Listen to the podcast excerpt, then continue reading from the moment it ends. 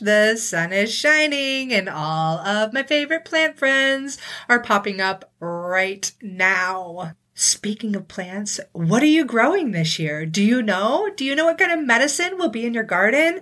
Or are you still trying to figure it out? Totally okay if you're still trying to figure it out. We're all growing and learning on this journey, right? But if you want some help, I do have a family medicine garden guides. It's basically 10 essential herbs that I feel like every mom needs to know and grow in their yard. I give you some growing tips and ways that you can use it as medicine, and it's totally free. So if you want that, I'm going to pop a link in the show notes here for you to grab it and get your hands digging in the dirt and growing incredible medicine for you and your family.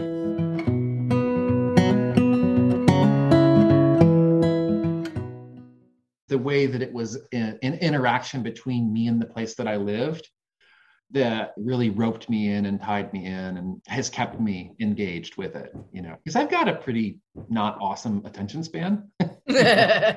um, and I can be pretty scattered with stuff. And I think it's the the inexhaustible depth and breadth of nature yeah. that engage in herbalism. There's never any end where you don't say like, "Wow, I know a lot of stuff," but you look at some other topic and be like, "But I don't know anything about that."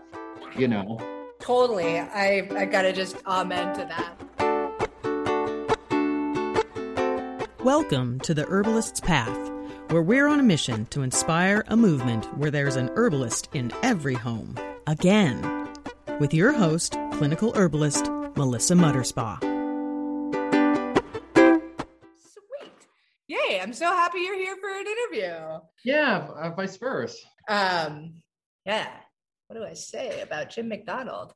Other yeah, than he's awesome at teaching people ethics around wild harvesting plants. He's also working on getting all of his brilliance and genius out to people online these days. I'm still confident that you've got a buttload of knowledge and and really useful tools that people can use whether they're getting that information from you online, which by the way, he's got an awesome, super in depth, informative website called herbcraft.org. But you can actually get him live occasionally as a teacher too. So you should do that if you have the chance. He's out in Michigan. He's doing awesome things. I love him. You're going to love him. And I'm stoked to have you, Jim. Thanks for being here. I'm super delighted to be here, Mel correct me if I'm wrong. I think one of the things that's really cool about what you do and how you share information with people about using plants as medicine and how you help your clients help themselves by using plants as medicine. I, th- I think I may have read this on your page at some point in time, but you didn't really go through all the formal ta-da training of herbalism. Yeah, I, I, didn't go through any formal training, and I, I, did learn from a lot of different people. But right. um, at the time, so it would have been like the mid to late '90s is when I was first getting into it. I forget the exact year. I'm not very great with numbers and years.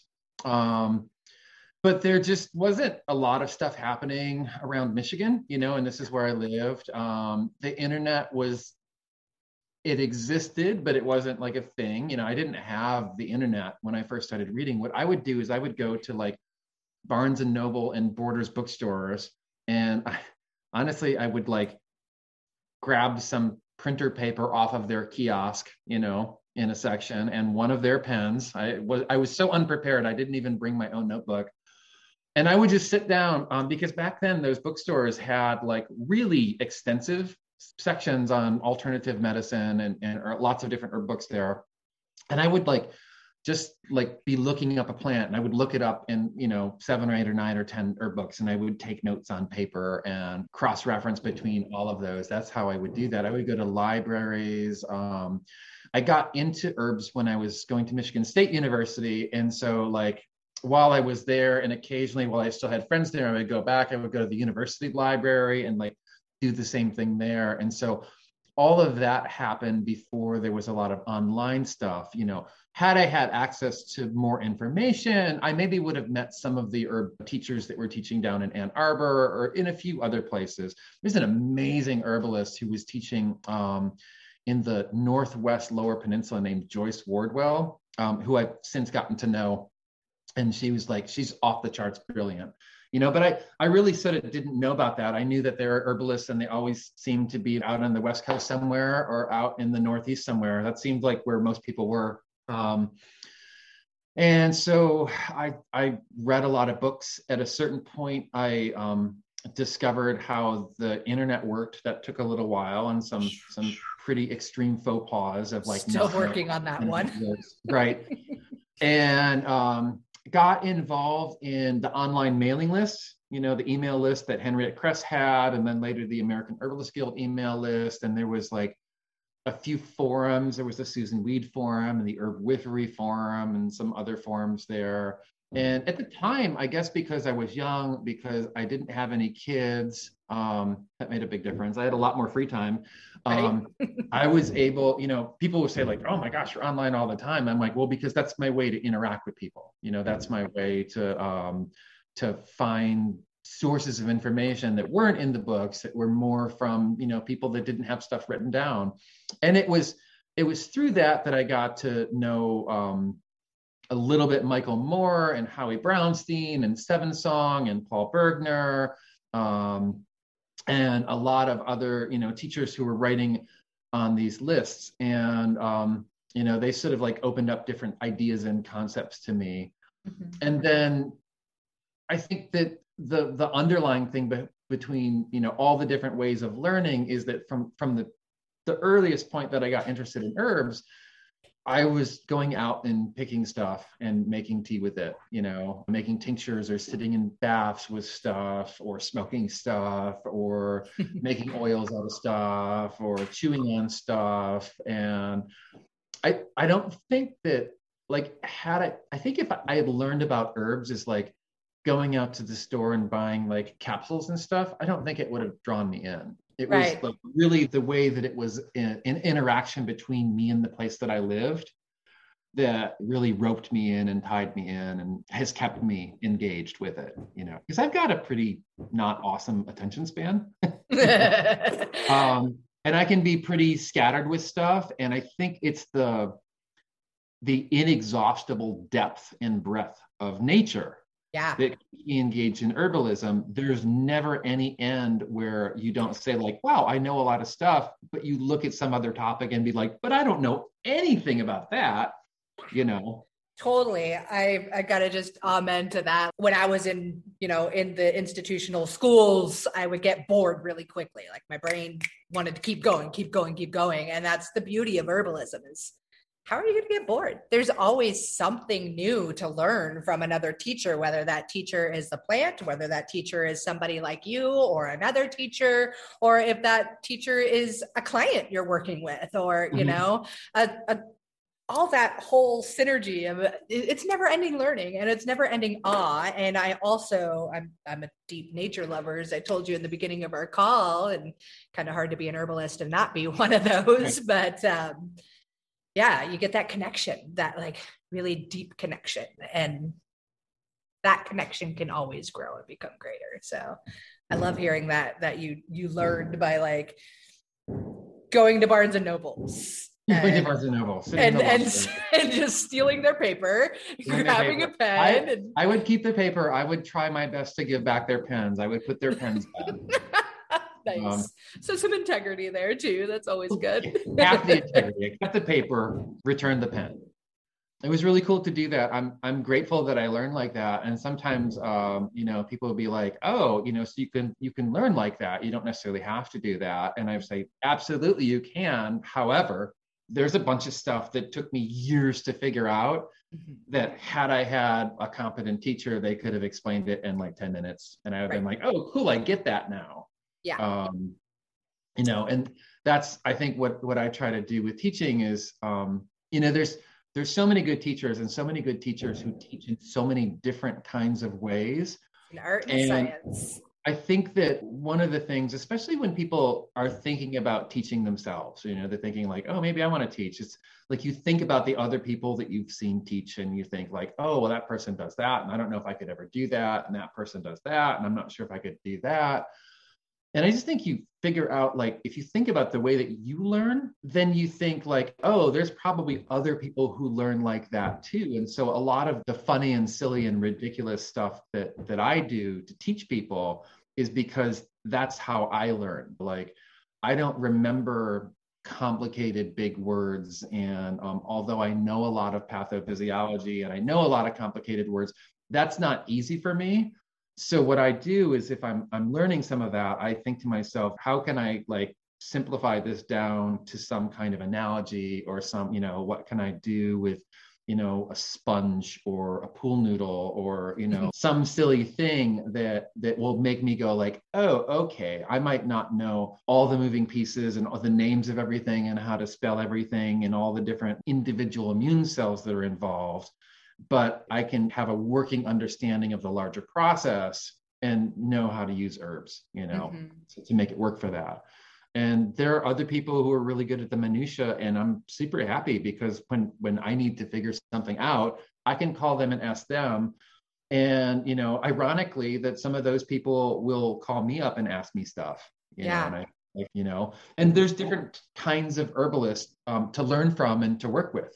Yeah. And I think that's one of the things that I, I love about herbalism in this country is that there's so many different kinds of herbalists that people can find the herbalist that is going to work best for them rather than to say like, oh, there's a certain kind of herbalist that is the best kind of herbalist, which right. I think is a silly thought.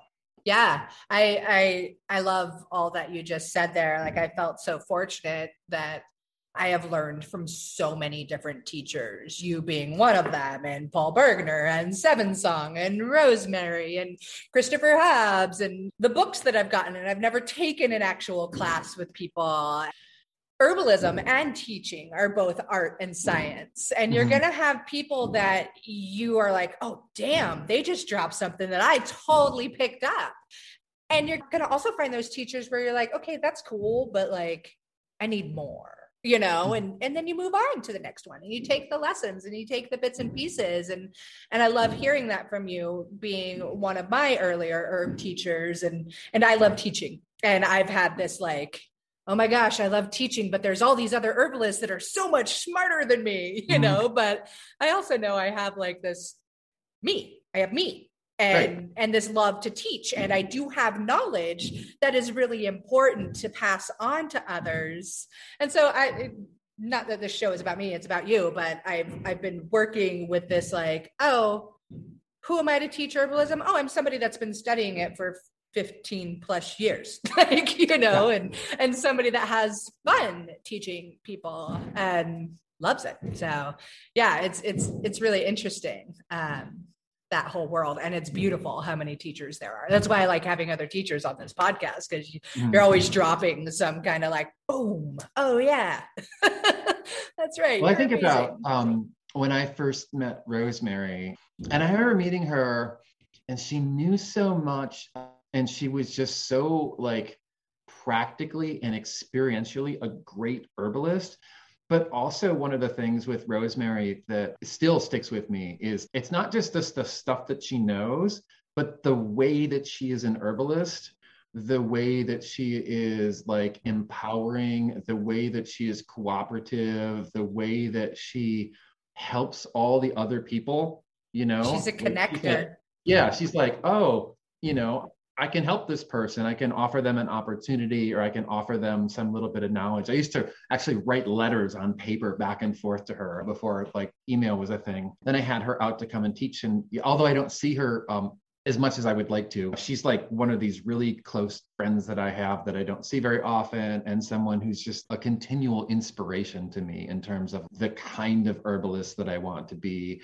and, and how that's so much more than like the quantity of information you know. Yep. It has to do with how you carry yourself and how you interact with people and how you stay connected to the plants, you know, because I think that's something with her is that she's always had her knowledge and her teachings and her understandings rooted in serving the plants and caring about the plants and being connected to them and yeah. having them, you know, inspire her.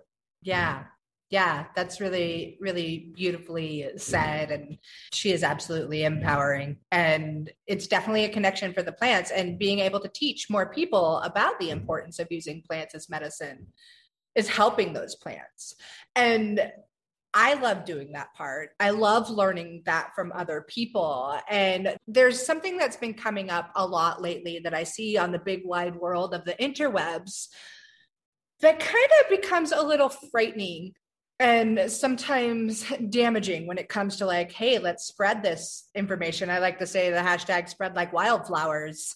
Mm-hmm. um, and it's beautiful but i know you're seeing this too but there are just tons of pictures on the internet where somebody comes back and they've got this huge basket full of x plant and they're like i think this is x plant what do i do with it? Right. And it's is one it, not that is, it, is it good for anything? Yeah that one is this good for something yeah. i have a whole basket of it you know how do we as herbalists and educators and people that want to inspire others to use plants as medicine and to have this relationship and respect with the plants and the land how do we transfer the information and and inspire these people to do this stuff sustainably I think we just keep teaching and keep teaching and keep teaching and keep teaching and keep teaching and keep teaching. it's like a fractal I, that never ends. Yeah. so I went to school in the early 2000s for outdoor leadership and environmental and experiential education. And, and I was in this politics or recreation course with this teacher of mine. And I'm just like, yeah, get the kids outside, make everything great. And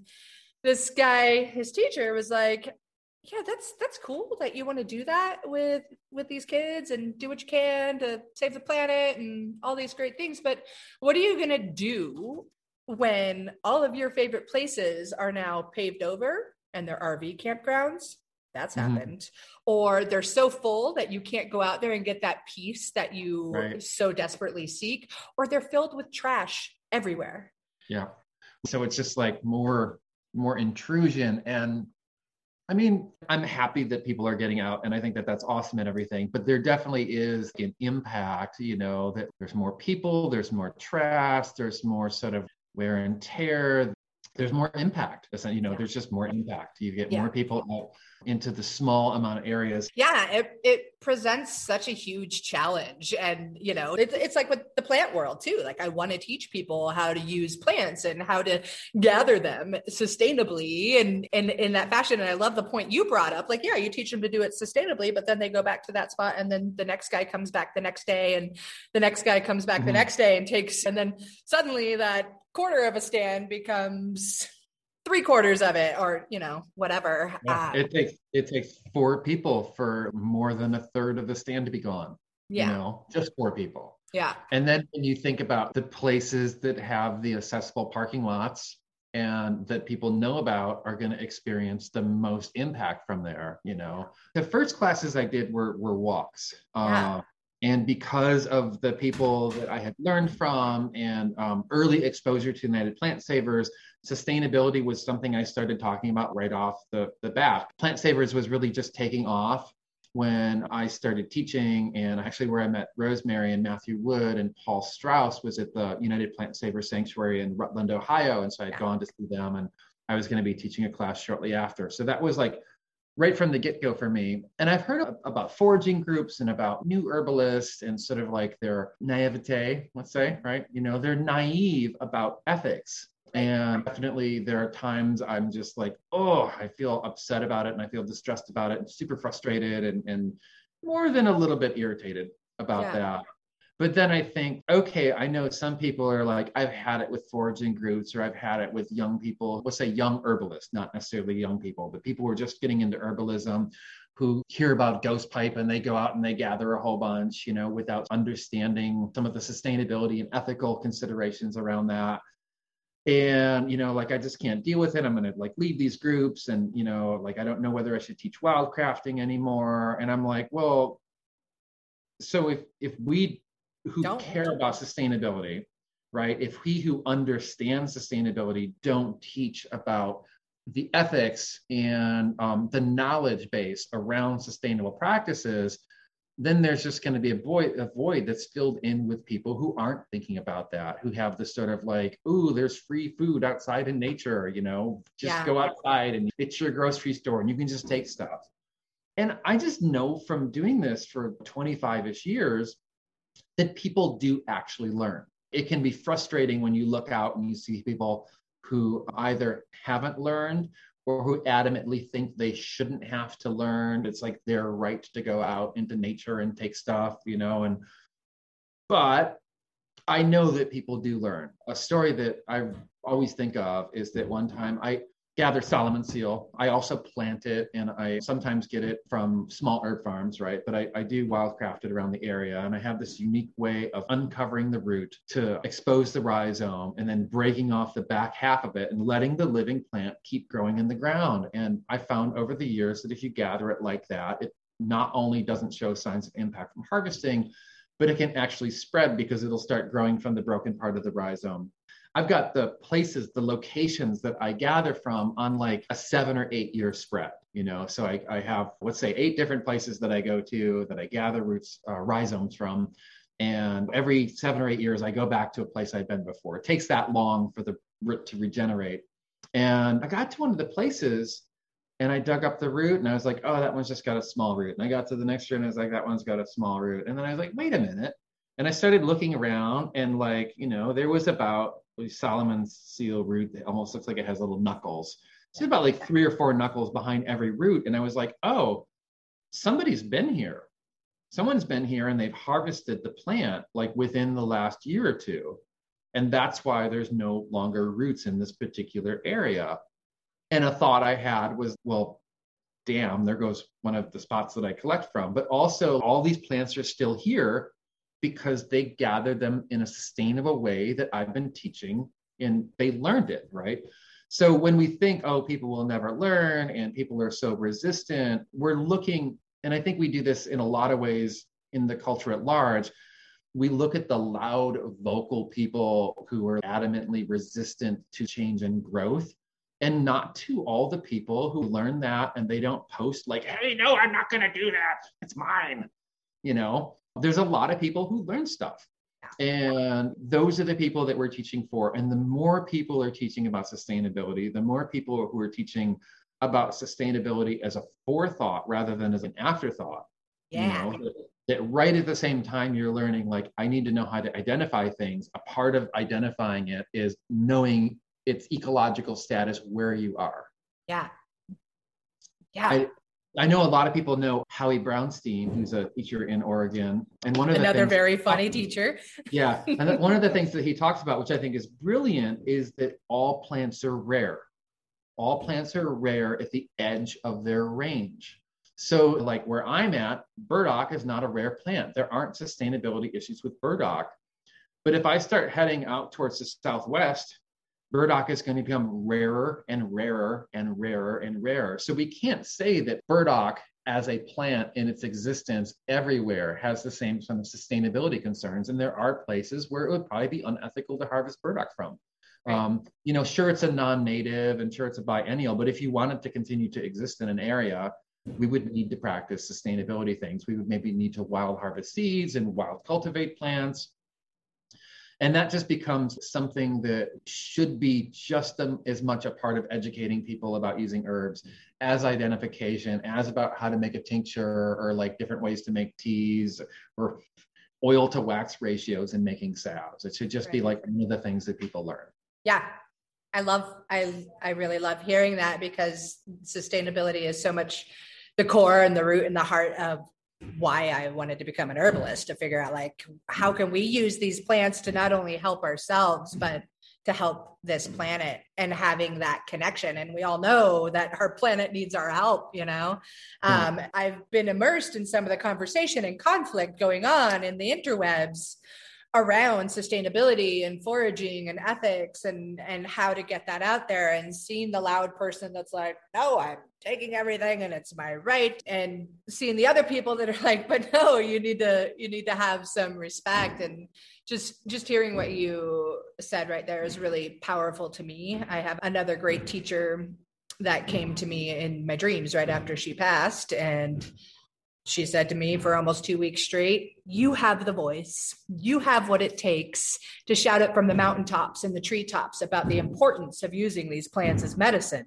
You need to do it for the plants and for the people and for the planet. she would repeat that. I have a whole episode about it. It's Cascade Anderson Geller, and it was one of the more powerful, impactful teaching moments that I've ever had in my life. And it was in my dreams. and so I've had. I didn't know Cascade super well, but I met her, you know, towards the end of her life. And she, when she was like a young teen or 20 something year old, she lived like you know 20 minutes away from here. Oh nice. Yeah I, in some ways i wish i would have known that. And then i'm like oh but i would have been like a little kid. Like i wasn't then. um some people are like oh you know we should just really stop wildcrafting and not be teaching that. And I, I think that for some plans absolutely but at least where i live if i look out in my field and i'm like none of the wildcrafting of goldenrod that I do is going to negatively impact goldenrod populations, right? Right. Not all plants are like that, but some plants are like that. And so it's again, it, it goes back to sort of understanding your ecosystem and the way that the plants interact with their ecosystem. And I know that it won't apply to people who live farther away, but there's some great books that are by naturalists mm-hmm. that talk about plants outside of their medicinal or edible uses and fit them into sort of like the larger habitat ecology.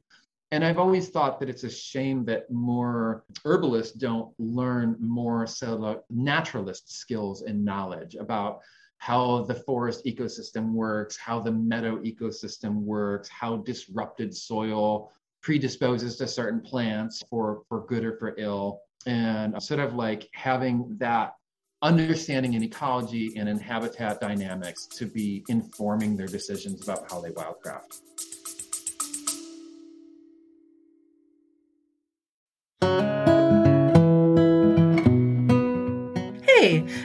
Take a quick pause to show some love and gratitude to our sponsors of the Herbalist Path podcast, who make this show possible for me and possible for you too. So here it goes. I love this time of year. It's spring, the sun is shining, and all of our beautiful plant friends are popping up. It's amazing. Unless, of course, you're one of the millions of people who suffer from seasonal allergies. You know, the itchy, watery eyes, the sneezing and wheezing that's straight miserable.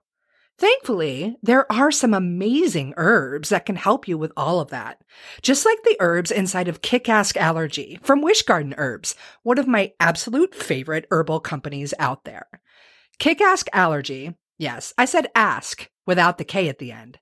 Anyways, this formula has yerba santa, nettles, echinacea for that immune support, and orange peels, all which come together to help dry up those excessive mucosal secretions. Yep, I'm talking about the sniffles and the stuffy nose, the watery eyes, and all that jazz. This blend also acts as a great expectorant and can help ease the swelling and inflammation in those mucosal tissues. It is a top go to for seasonal allergies. And get this, they combine all those beautiful herbs with glycerin. So it actually tastes pretty darn good. Or should I say, it tastes kick ass without the K at the end. Anyways, if allergy season is miserable for you and you want a natural remedy that actually works for those itchy eyes and being all sneezy and wheezy, you have got to check out Wish Garden Herbs Kick Ask Allergy. And for those of you with the little kiddos, no sweat. They've got a kick it allergy too. And you pregnant mamas? You don't have to suffer either. They've got a kick ass allergy formula just for you. So head over to wishgardenherbs.com or check out the link in the show notes and go grab yourself some kick ass allergy so you can enjoy spring again.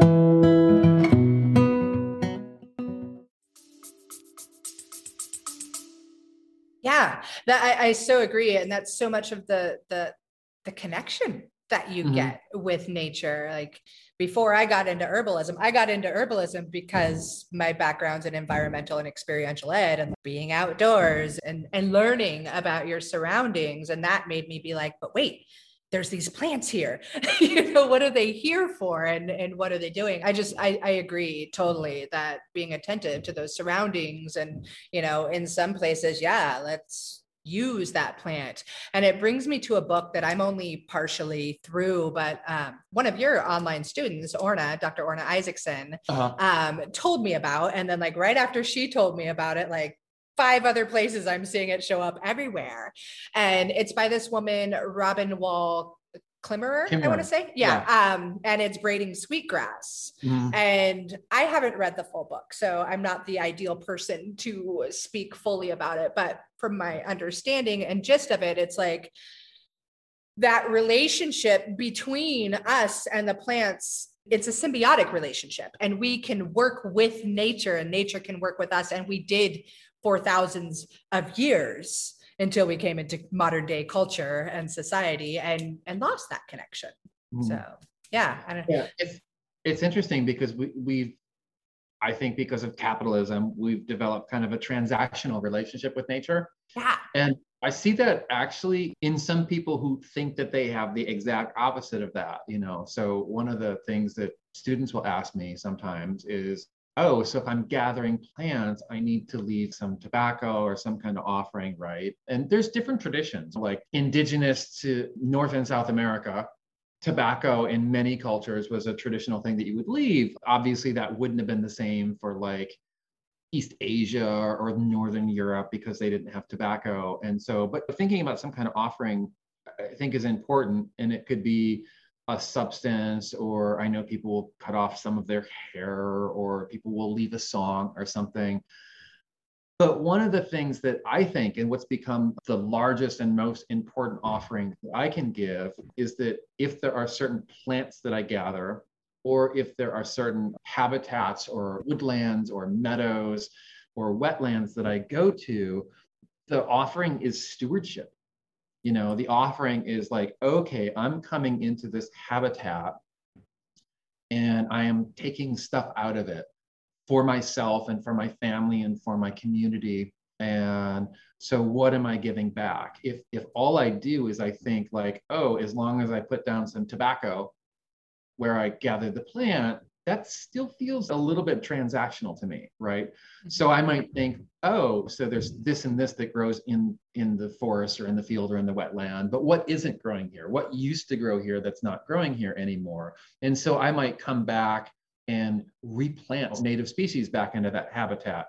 I might clean up the litter that is in that habitat I might spread seeds or do root divisions of the plants within that habitat to establish more healthy populations of certain species.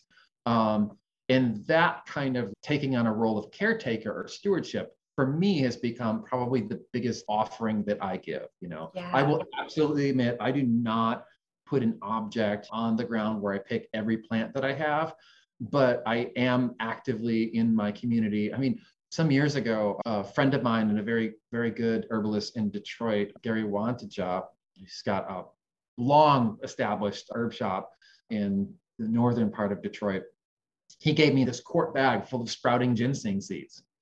And I was like, eek, quart bag of seeds is a lot of seeds. I need to plant them, but it's a lot of seeds to plant. And so I planted them. I planted some in my yard. I went to like eight or nine different state parks planted seeds everywhere, but then I still had a lot of seeds. And so in little city parks, I would plant ginseng. Behind the rest stop where people take their dogs out, I was planting ginseng. like in the woods behind a strip mall, I was planting ginseng. I was just putting uh, stuff like that everywhere. Jimmy um, ginseng seed instead of Johnny yeah, Appleseed. absolutely. and um, for some of the plants that I can't gather around here because of sustainability issues or they're not something that I could ethically collect around here, like black cohosh or golden seal. Um, sometimes what I'll do is I'll get cultivated roots from small herb farmers in the fall, fresh, and I buy more than I need. And for something like black cohosh or golden seal, they'll be the shoots for next year. And I'll sort of cut those and break those off and create a separate pile and use the non shoot plant material to make medicine with and then go and replant the stuff. And that allows me to both replant species back in the area and support the people who are growing those species you know so sometimes i see people and they'll say like oh you shouldn't use that plant anymore or it's at risk or it's on the to watch list or it's threatened or endangered. But I don't think that that means you shouldn't use them. It just means you need to think about where you're getting them from. And if we're getting them from people who are growing them, by using them, we're encouraging more cultivation. Yeah. And if we not only use them for medicine, but take a portion of what we're using for medicine and replanting them, we're reestablishing habitats. And that's all a part of this sort of reciprocal stewardship that I think should be a part of anyone who is is wildcrafting or foraging. Heck yeah. I love that.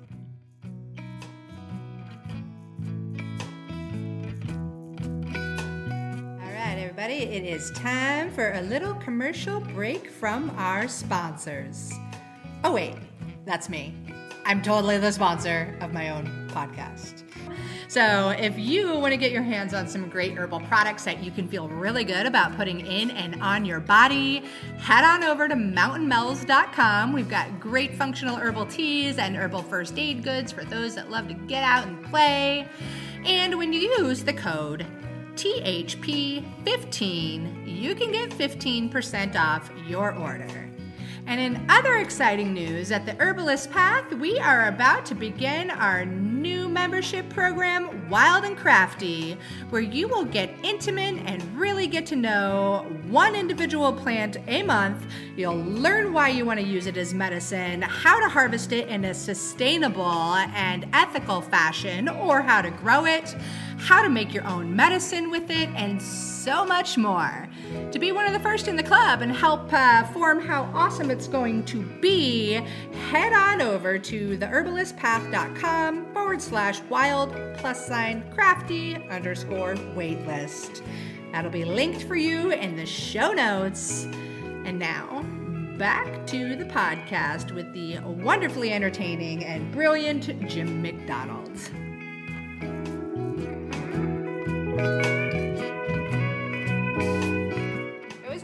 Time resonating with the just leave tobacco, and I get ceremony, and I I understand that. Um, I'm really blessed to live in an area that I get to go and be amongst the plants that I'm going to harvest. And I'll typically hang out in an area for two to three years before I even gather one of those plants for my own use, just so I, I know the environment and the ecosystem. And and i love that stewardship piece. I think that is essential. And and i'm going to go back to like the beauty of that because our society so much of us suffer from that lack of connection to nature. But if you're giving that stewardship you've got to feel some pride and some real love mm. and joy and beauty when you get to go back to those spaces years later and be able to observe are these plants thriving? Has somebody else been here before? That mm in and of itself is medicine right there, I think.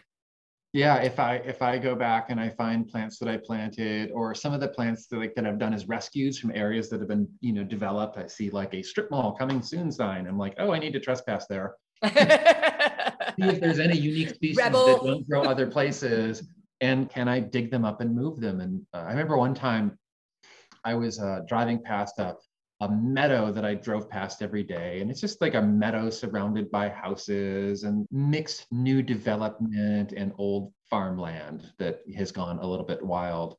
And I saw them just plowing up this meadow, and I saw a bunch of flowering butterfly weed or pleurisy root. And so I just pulled over and have a shovel in my car and I started digging out roots and um, someone drove on their little yellow mechanical thing and was like, "Hey, this is private property. You can't be here." And I was like, "Oh, I'm you guys are plowing up the field and I'm going to dig up these plants and and save them from getting plowed up." And he's like, "Yeah, but it's like private property." And I was like, "Yeah, but the plants, you know." and he's like, "So like I just work here, but my boss says you got to go or we're going to call the police. I'm like you, you could call the police and probably if the police come they're going to be like you have to go and by the time they get here and make me go i'll have dug up a whole bunch more plants so if you need to do that i totally get that right? I kind of don't think i'm going to get arrested for digging up plants that you're plowing up. Um, and he's like oh just come back on saturday. And you know i have an area that i live in i feel really connected to my area the the areas that that I gather from or areas that I've had a relationship for a really long time. And so even the the vacant lots and stuff are places that I've pulled over and walked around. And if I see that one of them is going to be gone and there's a certain species there that is not common other places, I want to be able to move it and put it in a place where it can continue to grow and to exist and hopefully to thrive. You know, and sometimes that's um, bringing them back to my place. I've got a small piece of land, and so it's nice to it's nice to get stuff that, that are here. I get to see them more easily. But a lot of time it's dependent on the, the habitat that it's growing in. You know, if I don't have the particular habitat the plant comes from, I need to go and find a place. And even where I live, there's a state park, well, maybe like two or three state parks close by and then a private metro park close by. And so like they're also sort of like my my my wild garden to a little bit. Someone told me recently, like, you know, it's illegal. You can't just plant stuff there. And I'm like, eh, they're natives. If I'm going to get in trouble for that, if someone's going to be like, you were planting endangered species on our park, like, I'm going to own up to that. Yep, I'll pay for the legal fees. like... I feel I feel like I can I can own up to the the legal repercussions of of that particular act and it goes back to like okay by the time so and so gets here to arrest me for my plant planting. Mm-hmm. like, it's done and I'm gone and everything is great. You know, um, we are improving our spaces. I love that story and I think it's mm. great. And I think it's really wonderful words of wisdom. Are there any like if you were to narrow it down and somebody somebody's that new herbalist or that young herbalist that's ready to go out there and and create this connection and make their own medicine, what other like if there were other little tidbits that you just wanted to direct them in so, that world? Like I said, I, I just kind of crisscrossed lower Michigan doing some early spring plant walks. And what was especially nice about them is pretty much all the plants that I talked about for three hours at a time were weeds. And when I think about the plants that are the most versatile and adaptable, and the plants I keep coming back to using over and over and over and over and over again, they're weeds and they just grow wild in my yard. So like the plantains and the cleavers and the nettles and the burdocks and the dandelions and the yellow dock roots you know, marshmallow doesn't grow wild here, but common mallow, Malva neglecta, does grow wild here. So we have a nice demulcent. Violets grow is a weed in many places. There's so much you can do with those. And I think that one of the things that happens when people are learning about herbs, there are definitely like, ooh, that herb, like, ooh, like there are certain herbs that have an ooh quality to them. Right. You know, it's like, ooh, ghost pipe, or, you know, ooh, black cohosh, or, you know, ooh, this plant or ooh, that plant. And um, I have that too. You know, I, I try to grow. How can you not? The They're amazing. I grow some of the ooh plants. You know, I've got some low dose ooh botanicals that that I use a little bit, but they're not the main plants that I use. The main plants that I use the most, and there are absolutely some exceptions to this, but the main plants that I use for the most are largely weeds, and they grow without any watering without any planting, which makes it really helpful, hmm. uh, and without any sort of maintenance. And a lot of them, if you pick them, they grow more, at least around here. And I know that people listening to this may live in other places where these plants don't grow, but at least around here, if I pick plantain leaves, more plantain leaves grow. If I pick violet leaves, more violet leaves grow. If I pick ground ivy or creeping Charlie, more ground ivy and creeping Charlie grows if I pick chickweed, but still set a bunch of seed and more chickweed will come back in that area. Um, yarrow can be weedy here. And if I'm just collecting the tops of yarrow, it continues to grow. Um, goldenrod here is a, a, native wildflower, but it's also pretty weedy. It gets into places. If I pick the goldenrod, more goldenrod grows. You know, there's self-heal here. There's an endless quantity of weeds. And I think that that's a perfect place to start in herbalism. Yeah. And I have this little theory. It's not an academic theory. I haven't done research on it. It's just my own little thinking. So it's purely speculative. And I feel good about speculative herbalism as long as you just say that it's speculative herbalism. like thought up something and you're like, hey, I, I was kind of wondering about this, you know. share that information, but always frame it like this is just what I've been thinking about it. That way, you know, people aren't like, oh, this is true. Jim said um, it, it's true. Yeah, that's a scary thing. People people do that sometimes. Don't don't do that. Don't make well, Jim said this be the end of your argument. I don't even think the I don't even agree with everything that I say. But um yeah focusing on on the weedy stuff that grows in your yard and that saves you a bunch of things is first you get to know your yard and i think that the more that people value the weedy stuff that grows in their yard the more they become stewards of their yard and the yeah. more that they think about like oh maybe i don't want to spray that plant or maybe i don't want to dig that plant out maybe oh there's that plant i need to weed out of the place that it's growing but as I weed it, I can set it aside and use it for something rather than weeding it and just throwing it away, right? Yeah. It creates a lot of sustainability and it's right outside of our door. And so, what I think of, my speculative idea is that there are certain plants that, that grow in disturbed habitats around people because they are such useful medicines, household medicines for people to use for so many different issues. Yep. And that's why when we think about so many of the common weeds and we're like, oh, you can use it for this practical reason and this practical reason and this practical reason and this practical reason and this practical reason, it's because that's kind of in the nature of plants that like to grow in habitats that humans disturb. Yeah, Yep, I'm going to go with your speculative herbalism right there. And even if I did hear it from you now, I've also experienced it. So, so uh, I, I, love that. Um, that it's it's so true. And they're so powerful too. It just really speaks to to the mm-hmm. power of their medicine. You know, they keep coming back no matter how damn hard we try and kill them. yeah. I mean, I use I use so much more plantain than I use golden seal or black cohosh. Hands down, one of my absolute favorite you know, freaking herbs. I just posted about it yesterday. A non-native plant that doesn't grow wild like ashwagandha is great, and I recommend that all the time. You know, love it. Solomon seal has really unique properties for musculoskeletal issues, and I do use a lot of that. Have you, but have you really the the basis of my apothecary are weedy stuff Yeah, heck yeah. I mean, you could you could do so much like plantain. I love teaching about plantain for gut health with people, mm-hmm. and you know, it was Paul Bergner that taught me about that, and I'm like, oh, that makes perfect sense you know? And and i love teaching kids about plantain because it can help yeah. them in so many ways. And like my daughter will go play at the park and one of her friends will come up. She was like three i think and her friend got hurt. And she went over and she grabbed a plantain leaf and took it to her friend for her ouchie. And i was like oh my god i just won all parenting right there. You know? um, i would teach here in michigan. I you know sort of got on like the circuit. I don't know if circuit's the right word. I'll just say circuit. It's more fun to say that. I got on the, the Master Gardener Conference circuit.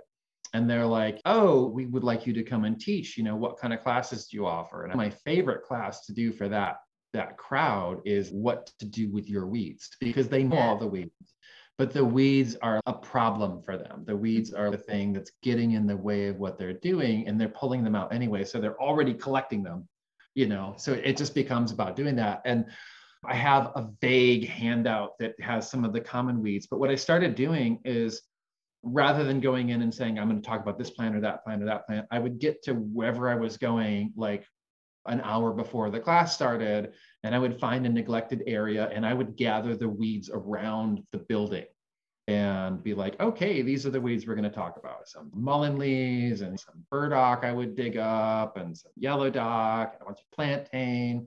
And I did that for a long time. And then one time I remember teaching out in Mount Pleasant, which is kind of like in the middle of the lower peninsula of Michigan.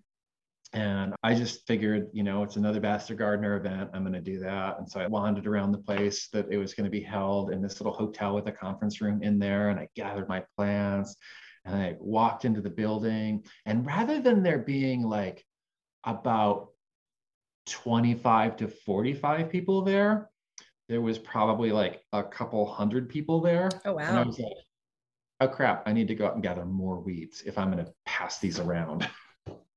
That's that's funny. You're like, oh, big crowd, awesome. Well, you know, everyone had like, uh, you know, powerpoints that they were doing and slides, and there's the big projector, and I'm like, I'm gonna sit on the table barefoot and pass weeds around. Right. That's kind of the issue I have, like in teaching online. Like, there's so my background's in experiential education. So you're touching it, you're smelling it, you're seeing it, you're doing it, you're experiencing whatever it is you're learning about, whether it's plants or whatever the heck. Um, so, like taking that in the online experience, it's like, how do you create that? Like here, you've got a room of mm-hmm. 200 people. How are you going to get those weeds in their hands and let them see that these weeds have some value and they're not just the bad guys? You know, yeah. um, it's a fun, fun, interesting challenge even last year when I was finally able to resume my in-person course, one of the things that was always a part of the course was like, oh, we're talking about certain plants, I would pass a tincture bottle around. You know, if I'm talking about a certain plant, like take a drop and pass it around. And so you get like a visceral experience. You're not just looking at a picture of it, you're not looking at the dried herb. You get an, a visceral sense of like what it feels like in your body. And I was like, I can't pass a bottle around because we don't know at the at the time, you know, early I guess like early summer, I think oh, was man. when I was able to start doing classes, whether one person can pass a bottle to another person, to another person, to another person, to another person. And so for the first several classes, we didn't do any of that. And I thought like, oh, that's that's sad. That's a bummer. Eventually, what we started doing is is I had um, apprentice who was helping me out with the, the classes would like wander around and get everyone a drop on their finger, you know, so that there was just like not a, a passing back and forth. Yeah, that that's a good solution. I mean, we've all had to get really, really creative with all mm-hmm. of this, everybody around our world. So it's really interesting to see the way we humans are forced to adapt when these plants are consistently adapting. So, right. Yeah. Yeah. Awesome, Jim. Thank you. I know you're you're teaching online and the listeners of this podcast want to learn more from you, which I highly recommend they do. How can they find you? Well, sure. I've got two websites. I have the old dinosaur website, and that's herbcraft.org. And I say it's a dinosaur website, not just because it's been around for a while, but because I built it on Microsoft front page 2003 and I'm still using that. And so I, I'm going to apologize to anyone who tries to look at it on their phone. It will not reformat to you. So uh, viewing it on a tablet or on a laptop or on a full-size computer screen is the way to look at that. You can do it on a phone. It's a bit of a struggle. And that one's got a ton of free information, lots of articles on plants, lots of some articles on energetics, some articles on therapeutic strategies for things like sinusitis or back injuries that are long and in-depth that you can look up there. And all of that information is, is totally free. Um, there's a bunch of videos on YouTube that are totally free. So if you type in Jim McDonald and herbalist. Um, you'll find a bunch of free YouTube videos of me, probably mostly that I put up there, but some pirated ones that people have put up there without asking, and I haven't made them take them down yet. Um, but those are there in terms of like just making information available, which is really important to me. But I also yeah. need to make a living. Yeah. So there is a site that's herbcraft.podia, that's P O D I A dot com. So herbcraft.podia.com. And that's got a bunch of virtual herb walks and classes on gut healing teas and classes on bitters and classes on aromatics and also houses the, the yearly online course that I do that I just started doing this year.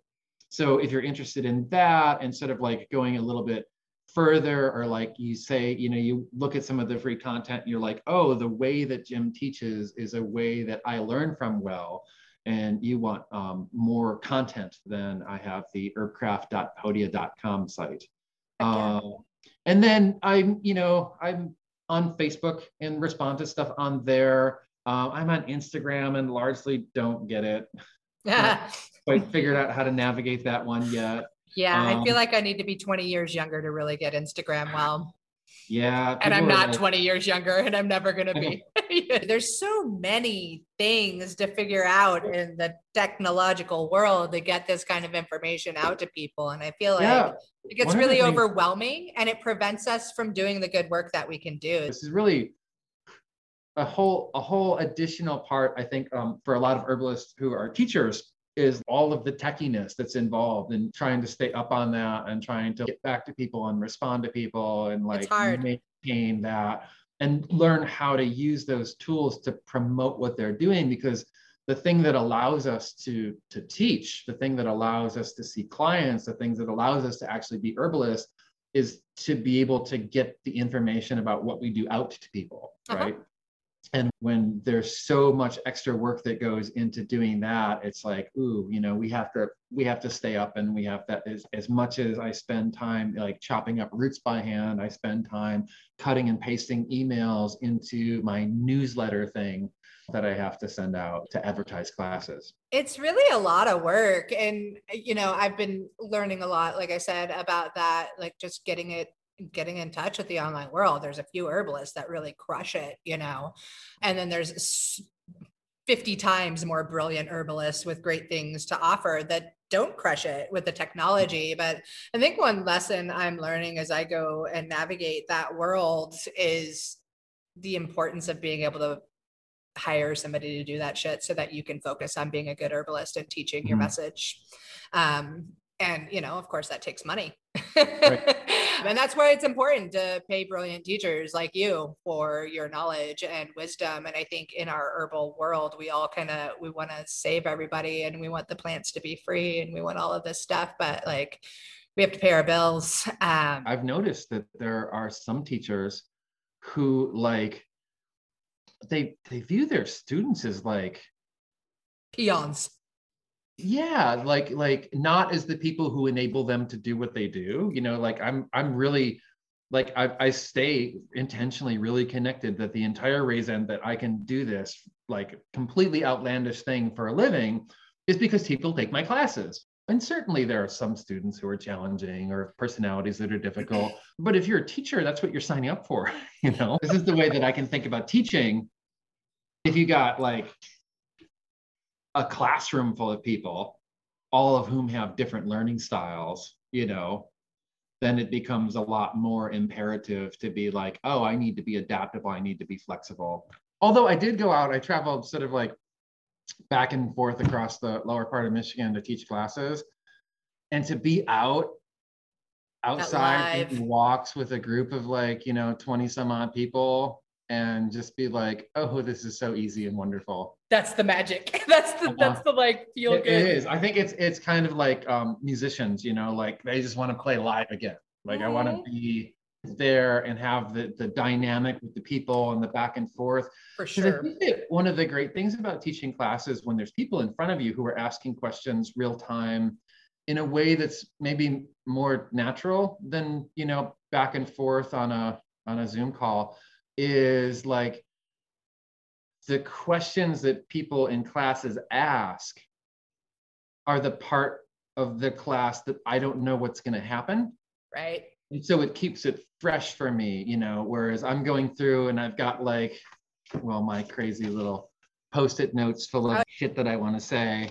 Mm-hmm. Um, and I'm like, well, you know, at a certain point in time, someone would have asked some question out of left field you know, of some issue that I don't know. And I would have had to be like, oh, okay. Or I would have, you know, given my best explanation of something and then been like, everyone understand that? And someone would be like, I have no idea what you're talking about. And then I would have to think like, oh, I need to think of another way to explain that. And there's been so many times in classes where like I came up with an explanation in class because the explanation that I normally use didn't work for somebody and I needed to think of one on the fly. And then I thought of one, and then it, people were like, "Oh, I like that," and I'm like, "I have to remember that." You know. Yeah. So I love that. that. that, that sort of spontaneity is is really nice. I, I'm happy to be able to get back to it more than I was able to last year. Yeah. Yeah, it's and... it's a dance. It's definitely a dance to like figure out like where you feel good about things. Yeah. yeah but I think you know we're doing the world a disservice by not spreading this stuff as as far and, and wild as we can. Um, yeah, doing the plants a disservice by doing it too, or not doing it. So interesting learning lesson there. Um, I wanted to touch back like on Facebook, you're so active on your personal page and you drop a lot of really great conversation and um, not just dropping knowledge bombs, but like the things that make people be like, hmm, what do I think about that? In terms of having the discussion on Facebook, there's something that I kind of came to so just sort of through learning is that I know that a lot of people want to learn to know things, you know? So like you're learning so that you could you get to the end of learning where you know something.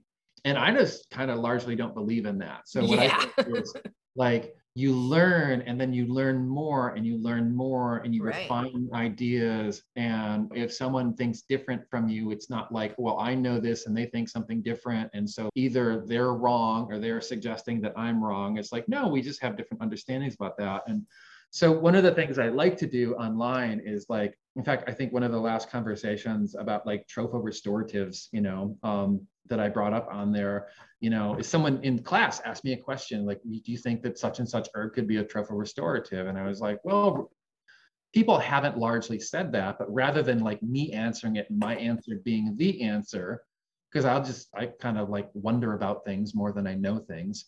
Um, like, how about we I'll just post it on my Facebook page and we'll see what a bunch of different people say. And right. really, what it revealed was like a bunch of people think a bunch of different things. And there were people that I resonated with their ideas a little bit more or a little bit less, but it was nothing where I was like, well, that person's wrong and that answer is right.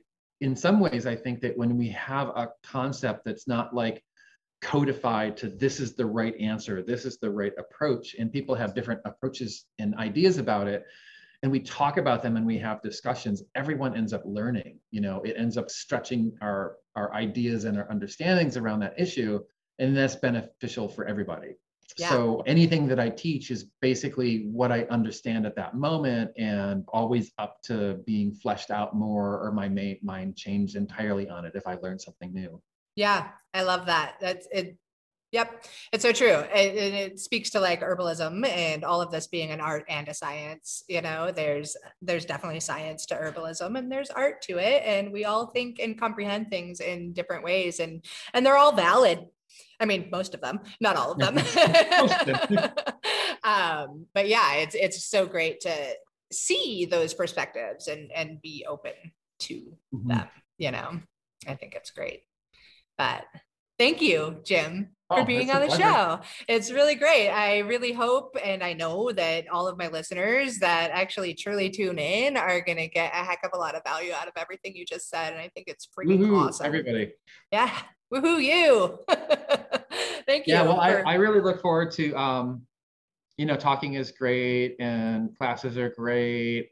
It won't be too long before there are actually conferences again. Mm and you know and traveling I conferences i know traveling to teach and going out to places and meeting new people and connecting with different communities is is always pretty wonderful and i always learn stuff when i go uh, to different places so um, yeah. stay tuned when when when the tour is allowed to go back on yeah. and you know uh, oregon is is a place that that I hope to get back to. I've got friends there I haven't seen in years now, and uh, there are some musings and ideas about teaching in Oregon. So, yay! For those of you in Oregon, I hope to to be able to have more on that soon. I totally want to know about that. And then there's been quite a few people that are in my little community uh, that do live around Michigan and Wisconsin, and they're really curious about the plants there. Um, and mm-hmm. you're doing some live walks. I've turned a few people your way, but I just want to make sure I can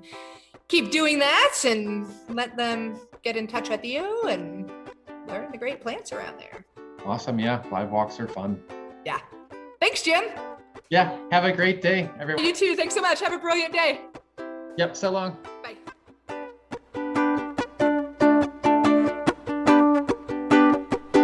This has been The Herbalist's Path. Thanks for joining us.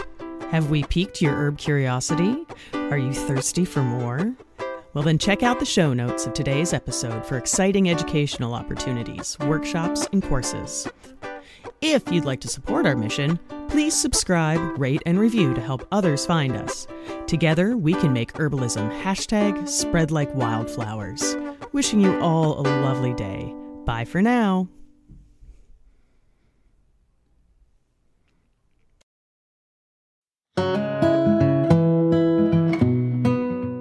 I wanted to take a quick pause to show some love and gratitude to our sponsors of the Herbalist Path podcast, who make this show possible for me and possible for you too. So here it goes. Medicinal mushrooms are all the rage these days, if you didn't know already. And with great reason, because they are powerful medicine that can improve your health and your life in so many different ways when they're well made. Yeah, it's true. There's a lot of stuff on the market that isn't going to be so effective.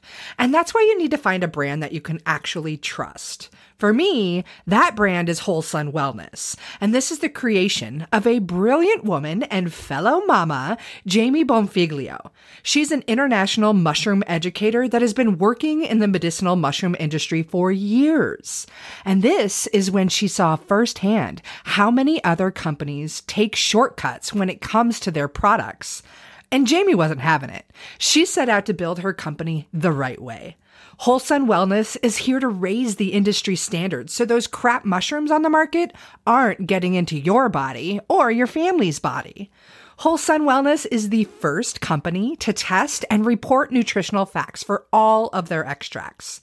They go beyond industry standards every step of the way, from sourcing to extraction and final testing and as the owners of the largest medicinal mushroom farm in the United States, Wholesun Wellness is taking control of their supply chain for the highest quality and absolute full transparency. They're even the first company to include pure mycelium extract in every single product. So when you're thinking of getting medicinal mushrooms for you and your family, Wholesun Wellness is exactly the ones you want. Also, be sure to check out their new Mycolites. These are the world's first dissolvable electrolyte tablets. They're featuring functional mushroom extracts that'll give you more energy, more stamina, and recovery as well. And who couldn't use all of that? The other thing is, they are these adorable little mushroom shaped tablets, and they come in like a little Altoids box, but way cooler than Altoids because they're Mycolites. Anyways, head to wholesunwellness.com to grab yourself some mycolites and all of the other functional medicinal mushrooms that you and your family need. And of course, you can grab that link right here in the show notes now.